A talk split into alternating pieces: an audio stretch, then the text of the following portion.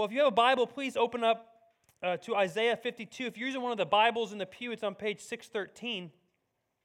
We're coming to a very favorite passage of Scripture. Now, we love asking people about their favorite things. Even as a kid, you grew up asking them, hey, what's your favorite color? What's your favorite this or that? And we often, even today, as adults, love favorite things. We have that favorite movie or show that we go back and watch over and over again when we need a pick me up, or we schedule our weeks around our favorite football teams or baseball teams, and we kind of plan our days accordingly to when they're playing. You have your, maybe your favorite restaurants when you have people coming into town here, you take them to your favorite place and you get your favorite dish. We live in and around our favorite things. Well, one of the most favorite chapters in all of the Bible and all church history is Isaiah 53 that we're studying today. This is a passage that people go back to time and time again, and it might seem strange that Christians would say this, but Many have said Isaiah 53 is the greatest chapter in the Old Testament. Many also say Romans 8 is the greatest chapter in the New Testament. And now we at CVBC, we as evangelical Christians believe every single word of the Bible is inspired and valuable and it's true. But Isaiah 53 is the most clear, powerful, gospel rich passage in the Old Testament. As you get to the New Testament, you're going to see how often the New Testament is citing or alluding to or quoting Isaiah 53. And this passage was written 600 years before Jesus even was born. And yet, how clear and vivid it is talking about the Messiah, how he's going to come and die for the sins of the world. So, just like a movie you rewatch a lot, Isaiah 53 is one of those chapters that I would encourage you to revisit a lot. As we're going to work through this, you're going to see we actually just sang a song that very much quotes much of Isaiah 53. But here we have a clear, a powerful, emotional account of Jesus. Now, we're working through the book of Isaiah, all 66 chapters, and mostly we've been spending time looking at a 10,000 foot view zoomed out. We're going to zoom in a little bit more today and just look at the end of 52 into 53, and then I believe we only have three more sermons after today through Isaiah. But if you look down in your Bibles, we're going to start reading in chapter 52, verse 13, all the way through chapter 53. This is the word of the Lord.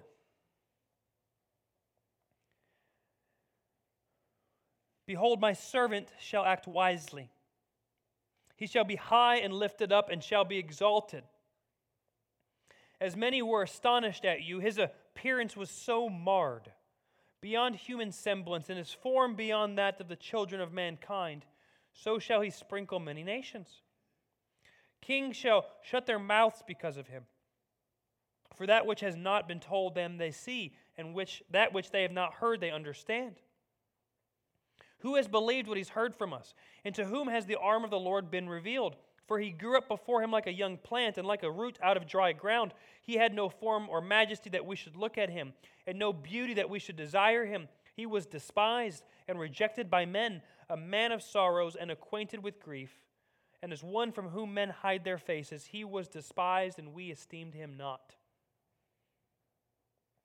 Surely he has borne our griefs and carried our sorrows, yet we esteemed him stricken, smitten by God, and afflicted. But he was pierced for our transgressions, he was crushed for our iniquities. Upon him was a chastisement that brought us peace, and by his wounds we are healed.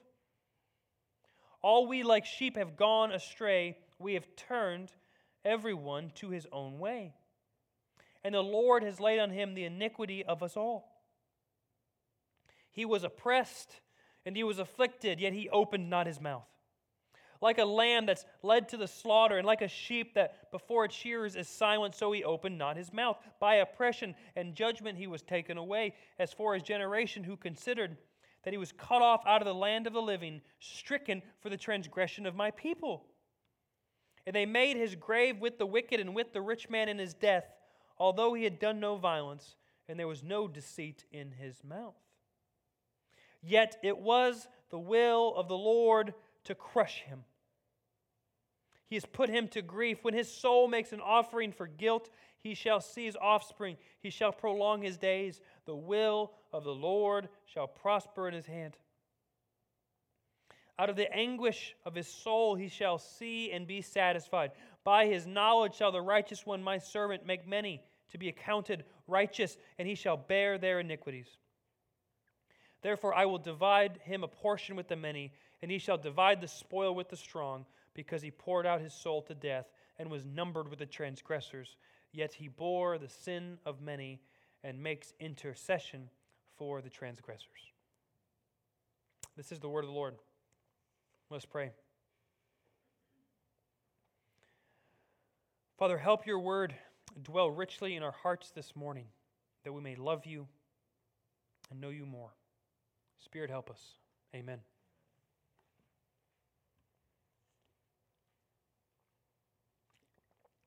Not only is this chapter full of great, rich gospel content and words, it's also organized in a very beautiful way. And I think it's also why Isaiah 53 is considered one of the greatest chapters in the Bible. See, the wonderful thing about the Bible is it's not just the vocabulary and the words that God inspired, but also its structure in its passages God inspired. So I want you to look at the screen real quick. I want to point this out to you. This is the passage we just read. And yet, as you see throughout your own Bible translation, there are five gaps there's five sections, five stanzas, five paragraphs throughout Isaiah 52 to 53 that we just read. It's almost like Isaiah wants us in each one of these sections or stanzas or paragraphs to see something about Jesus. So picture Isaiah holding up a diamond. And he can spin that diamond around to show you each face of that diamond. It's all one big diamond, but it's got little faces on it with different reflections of light in each face. They're different shapes, different sizes. They're not all exactly the same. We're just kind of looking at all of the diamond. That's what Isaiah is doing here with, with Jesus. And there's five things he wants us to see about Jesus here. You know, the first part is about his exaltation, then how he is despised, he's humiliated, he's innocent and holy, he's victorious. All this about Jesus kind of crammed and packed into one beautiful poem. But what's really cool is that in Hebrew poetry, especially here in Isaiah 53, Isaiah plants, plants the big idea in the middle of the text. In Hebrew poetry, if there's five stanzas, five paragraphs, the middle stanza, so stanza three, paragraph three, is the most important stanza. It's put there in the middle for emphasis, right? You're climbing a mountain, one, two. You get to the peak at paragraph three, and then everything flows out of paragraph 3 down into 4 and 5. So whatever's in the middle section is the most important. And that's chapter 53, verses 4 to 6, talking about the humiliation of Jesus. That's what Isaiah wants us to look at with our eyes. But it gets even nerdier than that. Hang on. In that middle section, verses 4 to 6, there are 12 lines. 12 lines. So if you go to the middle of those 12 lines, you see the crux of the gospel message. Isaiah wants us to zoom in on Isaiah 53, 4 to 6, but more specifically, two phrases in the middle of that section. He was crushed for our iniquities, and upon him was the chastisement that brought us peace. Isaiah does not just write beautiful poetry about Jesus, but he organizes it in such a way that our eyes are going to go right to the middle, and that's where the middle is. He wants to serve us a plate of rich gospel, and even how he organized it poetically is there. Now, I mentioned that for a couple reasons. One, it's always good to see how we can study and read the Bible and pick up on things more. But second of all, because this is what the main point of the passage is. Isaiah is serving it to us, saying, Here's the point. And here is the point of the sermon and the point of the passage. It's only through the humiliation of Jesus that we find salvation. It's only through the humiliation of Jesus that we find salvation. Isaiah says he was crushed for our iniquities, he was chastised.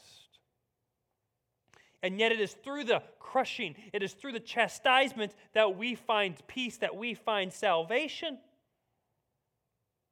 Only in the rejection of Jesus, only in the suffering of Jesus, only in the death of Jesus can we find true, utter life and rescue. That's Isaiah 53. And this is who Isaiah is describing the servant, the saving servant, to be. Because up to this point in Isaiah, he's painting this picture of judgment, painting this picture of fear of enemies. And the people are asking, who's our Messiah going to be? Who's going to come in and conquer enemies? Who's going to come in and forgive our sins? Who's going to come in and make things right with God? And this picture here that he paints that we just read is what no one could have ever come up with this. If you were in the people of God, you would not think that your Messiah would be brought under chastisement. And yet, this is who Isaiah pictures and prophesies about. If you are taking notes, I want each point to be one of those three words we underlined humiliation, Jesus, and salvation. So I want to begin by looking at the humiliation of Jesus. When we say humiliation today, we often mean absolute embarrassment. Right? You fail or you make a mistake or you do something silly, you might say, I am totally embarrassed. But when we say the humiliation of Jesus, we don't mean that he did something silly or he made a mistake or he failed. We mean that Jesus absolutely put his humility on display by enduring rejection and suffering and slander and beatings and death. And Isaiah describes his humiliation throughout this text in many phrases here, and he's describing a future event. Isaiah is 600 years before Jesus, and yet he's prophesying specifically about what Jesus is going to endure. Look at chapter 52, verse 14. As many were astonished or shocked at you, Jesus' appearance was so marred beyond human semblance, and his form beyond that of the children of mankind. He's prophesying that Jesus, the Messiah, will be so beaten, so violently opposed and afflicted that those who are within his vicinity would find his appearance shocking. He was flogged with a whip, slapped, spit on, had to carry a tree and then hang on that tree. And his body received all of this humiliation. So, if you're going to be a friend of Isaiah at this time, 600 years before Jesus, and Isaiah says, Hey, I know about our Messiah. Our Messiah is going to be spit on. He's going to be beaten so badly that you won't even want to be near him. You would laugh at Isaiah because you would picture no, no, the, the Messiah is going to come in. He's going to be beautiful. He's going to be strong. He's going to be popular. He's going to be everything we want to be. And then Isaiah is saying, nope. He's going to be so rejected. Look at verse 3 of chapter 53. He was despised and rejected by men, a man of sorrows and acquainted with grief. And as from one whom men hide their faces, he was despised, and we esteemed him not. He was despised, he was hated, he was found detestable. People would see him and hear him, and they would utterly cast him off, ignore him. Isaiah gives him the title here in verse 3 as a man of sorrows.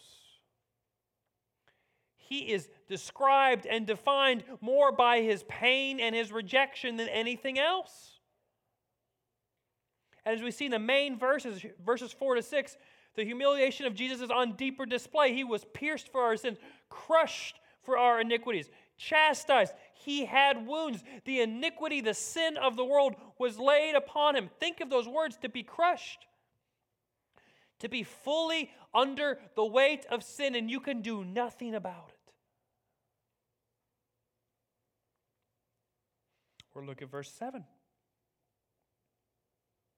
He was oppressed and he was afflicted, yet he opened not his mouth, like a lamb that is led to the slaughter he was like a lamb being let out to be killed. The Messiah is being described and compared to a farm animal on slaughter day.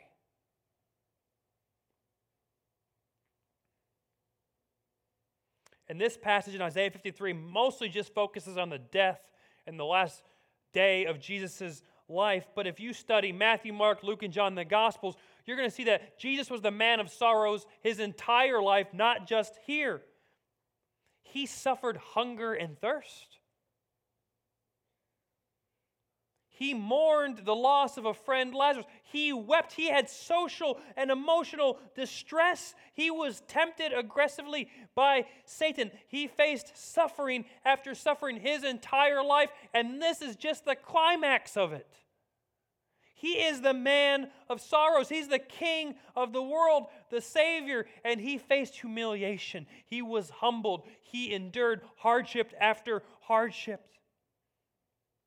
And yet, He's the one who came to serve us and to rid us of our sins. But why is this humiliation? Why is talking about suffering and death and Jesus being spit on even important for us today? Right? Why can Jesus just not come to earth and live in comfort? Well, I want to mention there's two reasons why the humiliation of Jesus is necessary for you and also why, why it's encouraging for you. Number one, his humiliation was an act of substitution for you.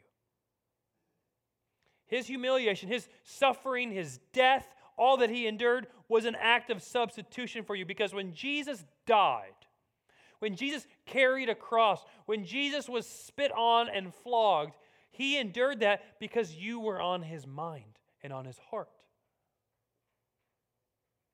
You. Yes, you personally were on the heart of Jesus as he endured the cross. Look at verse 5 and 6. He was pierced for our transgressions, he was crushed for our iniquities. The Lord laid on him the iniquity of us all. When the Messiah Jesus died, he died a substitutionary death. When he died, he stepped up to die in our place. He took our sin, our evil deeds, our rebellion, our wickedness, our resistance to God, our ignoring of God, and that all crushed him on the cross. He did not just physically die, though he did, but he also was bearing the spiritual and holy wrath of God. He took both the physical and the spiritual effects of our sin and he took it to the grave. And he had to because God cannot just put up with sin. God, by his nature and his existence, can't allow sin to happen without justice. He can't look the other way or he would stop being God. So God asked us, You take care of your own sin. You will face the just punishment of our sin, and we would be separated from the presence of God after we die. And yet, Jesus came, sent by the Father, to be a substitute so that we don't have to endure hell or condemnation. Because if Jesus did not bear the cross with our sin and the wrath of God, then we would have to bear the weight of our own sin, that we would be crushed by our own sin before God. We would have to pay the consequences and the punishment and be cast from the good and beautiful and glorious presence of God. But Jesus walked up the hill carrying a cross with us on his heart and mind, substituting himself in our place so that we don't have to bear it and be crushed under our own guilt and our shame. He did it out of love, out of an overflowing love for us. He was humiliated for us.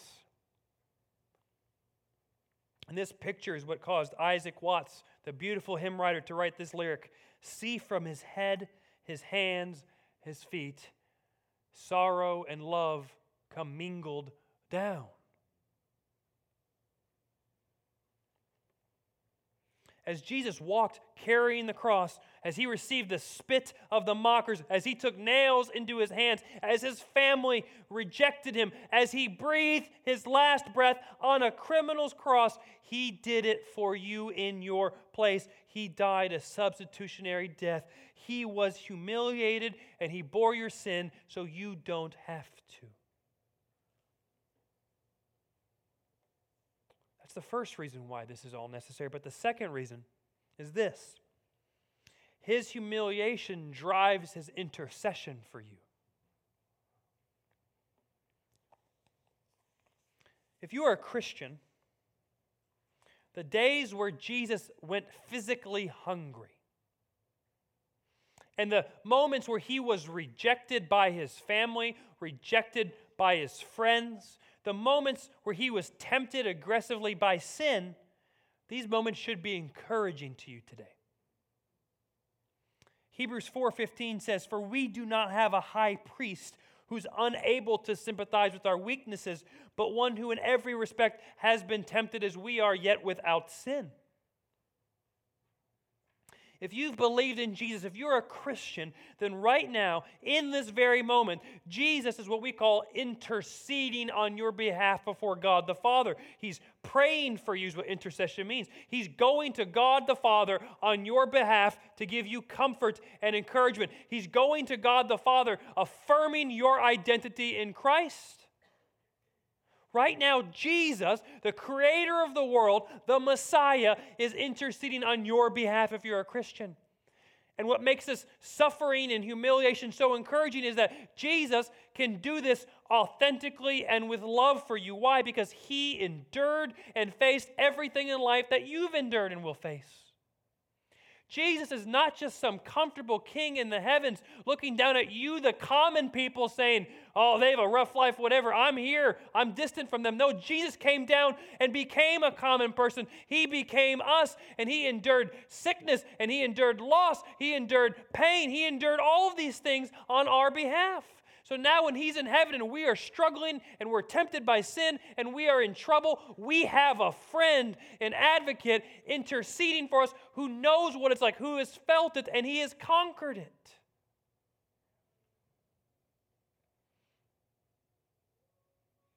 Dane Ortlund, in his book Gentle and Lowly, says this When the fallenness of the world closes in on us and makes us want to throw in the towel, there, right there, we have a friend who knows exactly what such testing feels like and sits close to us, embraces us, is with us. Solidarity. Jesus, who suffered, suffers with us as a friend, as an advocate, as the one who cares for us. The man of sorrows is with us in our sorrows. I talked to our brother Jeff Johnson this week on the phone, and Jeff is um, routinely receiving chemo and radiation for his cancer. And he's describing how he sits in his chair and he's getting, you know, this medicine pumped into his body, and he can look around and see other patients, other friends receiving the same treatment. Not only is that a sad sight, but also that's an encouraging sight because he's sitting there in a chair receiving treatment feeling sick, and yet he has all these people around him, shoulder to shoulder, who are enduring it too. And it gives him hope, it gives him strength that he's not suffering alone, but he's suffering with others who can tell him to stay positive and to look up. Because I, I've not had cancer. I can encourage Jeff, I can pray for Jeff, but I don't know what it feels like to walk out of a chemo treatment. Some of you do, and you can uniquely minister and care for Jeff and other brothers and sisters. But their sense of solidarity when you've experienced the same thing, you can then join them and encourage them in a unique way. Right, we have a recovery ministry here that's so great, and they recognize that coming together with a shared struggle actually gives them strength and hope and solidarity. And that's why we often talk about belonging to a local church, to coming here and shouldering one another's burdens, not living this sorrowful, hard life alone, but coming alongside of uh, each other, weeping with those who weep, rejoicing with those who rejoice, getting involved in small groups and friendships, being present for one another. Why? That's a way that we demonstrate that Jesus is present with us in our lows and in our highs. Because our God is not distant and outside of our realm, but our God came in to face the exact struggles and troubles and circumstances that we face every single day. Jesus endured what we've endured. He's been rejected by people he loved. Jesus, our Messiah, he was afflicted with temptation from Satan himself. Jesus endured pain.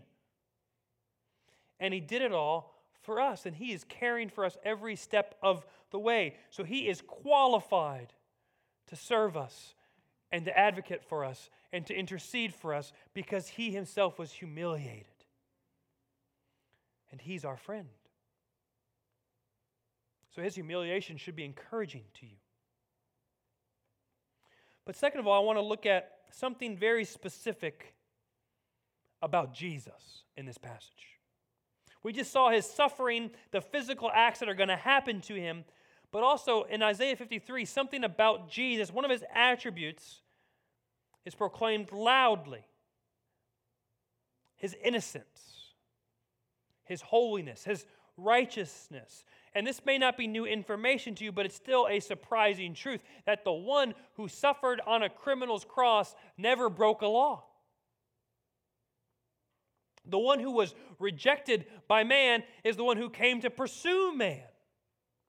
The one who was crushed under sin never actually committed a sin. This is the picture of Jesus. He's innocent. Look at verses 7 and 9. 7 through 9. It says, He was oppressed and he was afflicted, yet he opened not his mouth. Like a lamb that is led to the slaughter, and like a sheep that before its shearers is silent, so he opened not his mouth. By oppression and judgment he was taken away. And as for his generation, who considered that he was cut off of the land of the living, stricken for the transgression of my people? And they made his grave with the wicked and with the rich man in his death, although he had done no violence, and there was no deceit in his mouth. Isaiah describes that Jesus was afflicted and suffered. He was slandered against. He died, and yet he deserved not one bad thing. It mentions at the end of verse 9 that he had done no violence, and there was no deceit in his mouth. He had no lies, no gossip, no broken promises ever came out of his lips. And elsewhere in the Bible, it says, From the overflow of the heart, the mouth speaks. One of the ways that we know to test someone's purity or to evaluate where they're at in life, you can often just use your ears and listen to what they say. What comes out of our mouth comes from our heart. And when you listen to every word that Jesus ever spoke, if you were there listening every second of his life, you would hear nothing but purity and truth and love from his mouth because his heart was perfect and pure. There's no deceit in his mouth. He was innocent. And also, throughout this chapter, it mentions he suffered not for his own sins, but the sins of the world, not his own wrongdoing, but the transgression of the people. It was our iniquities that crushed him, not his own. He committed no sin, and yet he received all the consequence. But the shocking thing to me this week is that in this verses it mentions twice, twice in verse 7, the silence of Jesus.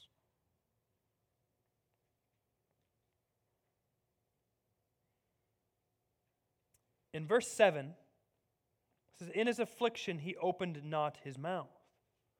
And then, later on, like a sheep, he opened not his mouth. How often do you and I try to become our own defense lawyers? Right? Something goes wrong, we get in trouble, we offend someone, we forget to pick up our kids from school on time. What do we do? We justify our mistake. We don't sit back and say, You're right. We step up and say, We speak out, we give excuses, we shift our blame to other people or circumstances or to traffic. We dump our wrongdoings onto other things and other people rather than own up. Right? The classic story, right? The peer pressure story is kid gets in trouble and the mom says, Why did you do that? Well, my friends told me to do it. I went with my friends. Well, would you follow your friends if they jumped off a bridge? But we as a kid automatically say, instead of saying, Yes, I messed up, we say, No, but my friends made me do it. We shift the blame. We want to say, It's not just me. I did nothing wrong. Or we say, Hey, at least I'm better than that person over there. We love to defend ourselves. But of all the humans who ever walked on this earth, only Jesus could honestly and truthfully and purely speak up when he was accused of wrongdoing and say, Nope, it was not me. Jesus could have shifted the blame onto everyone else and it been true. Right? Lies were spread about him. He was slandered, ridiculed, gossiped, verbally abused. And yet this passage says Jesus was silent. He did not open his mouth. He stayed silent. Though he did not deserve what those words said, he did not deserve the punishment and the suffering, yet he stayed silent out of submission for your salvation. The silence of Jesus in the face of suffering is for our redemption. Jesus was silent in the face of the cross so we could be set free. He could have said, I won't suffer, I won't take the cross, I don't deserve it, and he would have been right. But this is not Jesus. He silently submitted to this out of love because he's the only one who could save us. You see, a man, any mortal man, dying for you on the cross is not enough for you to be saved. A mere sinful man like me, I can stand up here and say, I'm going to die on the cross for the sins of the world, but I will fail. Why? Because I am sinful and I cannot even bear my own sin and save myself from my sin. I am condemned to hell because of my sin. I can't even save myself, right? If you're cleaning a dirty, greasy dish at home and you grab a dirty, greasy rag or sponge, you're not going to clean that, that dish. You can't clean something with two dirty things. I am a dirty rag before God. I can't save other dirty rags. We need something pure and something clean to come in, and that is Jesus. It's because he was innocent and he was holy and he was righteous that his death on a cross actually delivers you from something. He is holy. He is God. And God demands justice. God demands sin to go punished. And Jesus is the only sacrificial lamb available. He's the only one that can forever free us because he has no stain no sin, no wickedness. He can take all of our sin and he can present himself to God as a true substitute because he is unlike us. We are unholy, but he is holy. A me, a mere sinful man can't say, I will die for the world because I am the world. I am sinful. We need someone outside of us to save and deliver and forgive us. And that's Jesus. And that's why he says, that's why Hebrews says, He became sin who knew no sin. My sin, your sin, our sin was then given, imputed, transferred to Jesus. But that's not it. If all Jesus did was die for us and forgive us, then we aren't actually fully saved. We would just be neutral like Adam and Eve were in Genesis 2.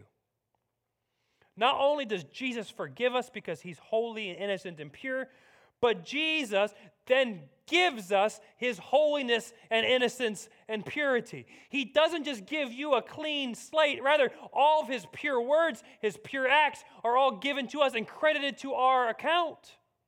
So as you read through Matthew, Mark, Luke, and John, and you see the beautiful and kind words Jesus speaks, or you see the good deeds that he does, his pure heart, all of that is now in your spiritual bank account because Jesus doesn't just wipe away your sin and debt, he then gives you all of his righteousness.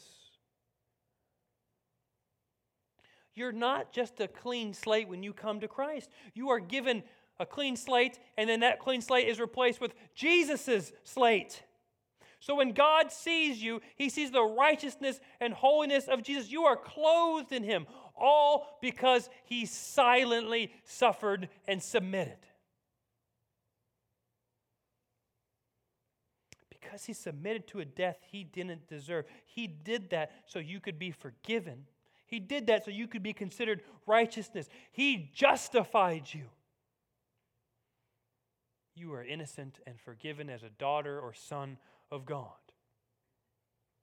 See, this Jesus is not just some example, not just some philosopher, not just some good moral teacher. He is holy. He is God. He lived perfectly. He suffered and died a death he didn't deserve. He took on your sin and gave you his righteousness. As Isaiah 53 8 says, He was cut off so that you could be brought in. His humiliation brought you salvation.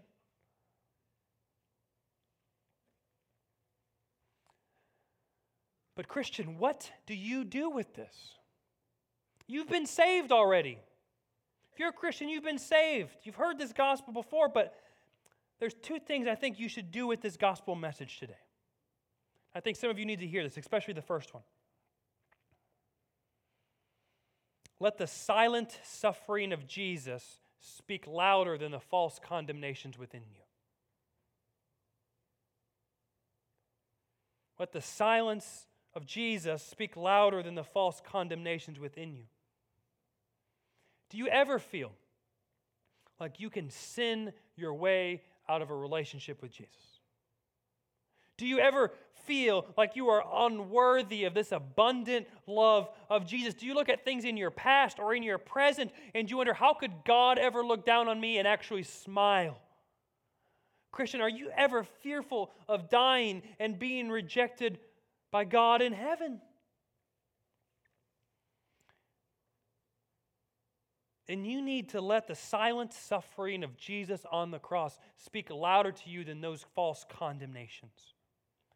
If you have turned to Jesus for salvation, then you are clothed in him because he suffered for you. Despite that lie or that lust or that gossip or that pride or that trauma or that thing you did years ago that you can't seem to forget, that inadequacy, that unworthiness you feel, you are clothed in the righteousness of Jesus. Let that speak louder to you than everything else. He silently suffered for you so that you could stand before God as a beloved son or daughter.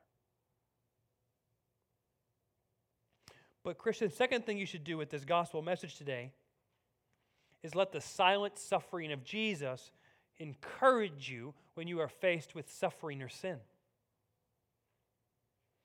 When Jesus saves us, he makes us into a new man, a new woman. We are no longer a sinner, but we're also not perfect yet. We're going to struggle with sin and hardships in life, yet we're a new creation with our eyes and our hearts fixed on God. We will face temptations, we will face circumstances, but we can now do them with Christ in mind.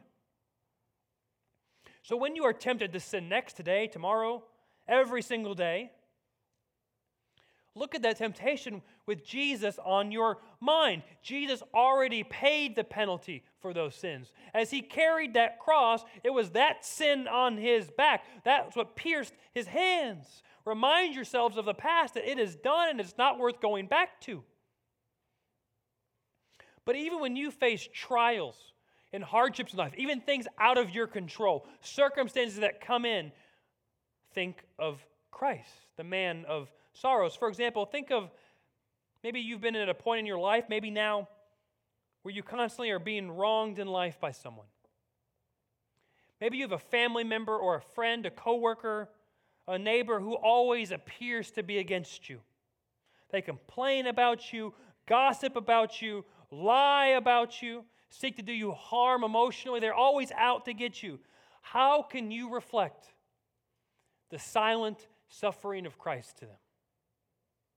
Maybe you can stop seeking that person's approval who hurts you and start basking in the delight that God has for you. Maybe you can choose to pray for their spiritual good rather than allow bitterness to swell up in you. Can you, in the midst of their bad intentions, seek to do them good?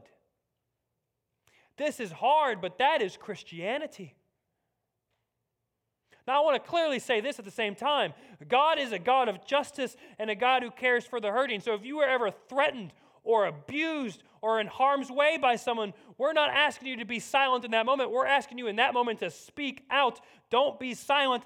Find someone here, find someone you trust. We will stand against abuse and violence and threatening and hurt. This is a safe place, a safe church. But you have to determine, in many of your other circumstances in life, with relational problems or problems at work or uh, job stress or sicknesses, in those times of suffering, you have to figure out how can I imitate Jesus here? Because one of the benefits as being a Christian is that we don't have to join in on the world's complaining and bitterness. Our world is full of that, of bitterness and complaining, and yet Jesus suffered without complaining, without bitterness. He kept his mouth shut, and we can live in such this beautiful way. We can live in such a way to be a light to the community around us because people do watch us and they will pick up on how we suffer. We can be a light to those at work, in our neighborhood, those in Chippewa Falls, those in Eau Claire. We can be a light to them by showing them that we can be content in Christ and not have to have the last word.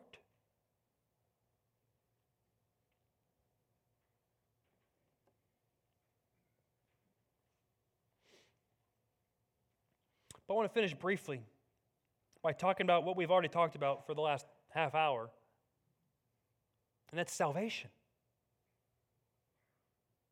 Look at verses 10 and 11.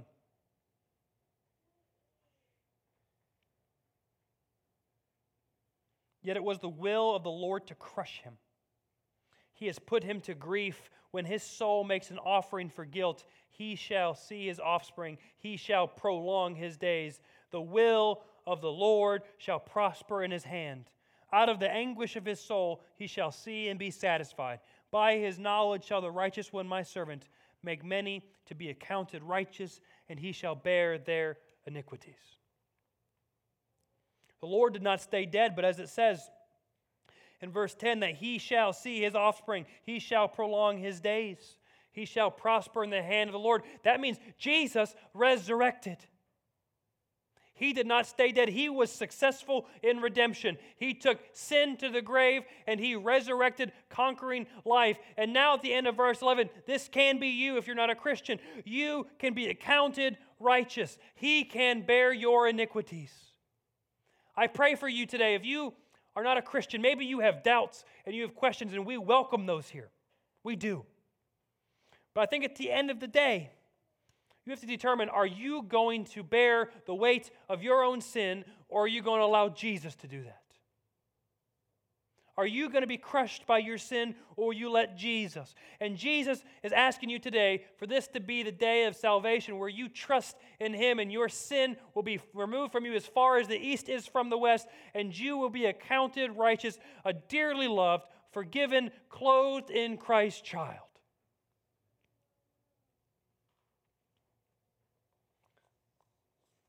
Today is a day of salvation, and all that means practically is that you have to be honest with yourself with your sin. And you tell Jesus, you don't have to walk an aisle, you don't have to sign a card, you have to come up here by yourself, even alone with God in your heart and in your mind, telling Him that you have sin and you can't deal with it on your own and you need Jesus.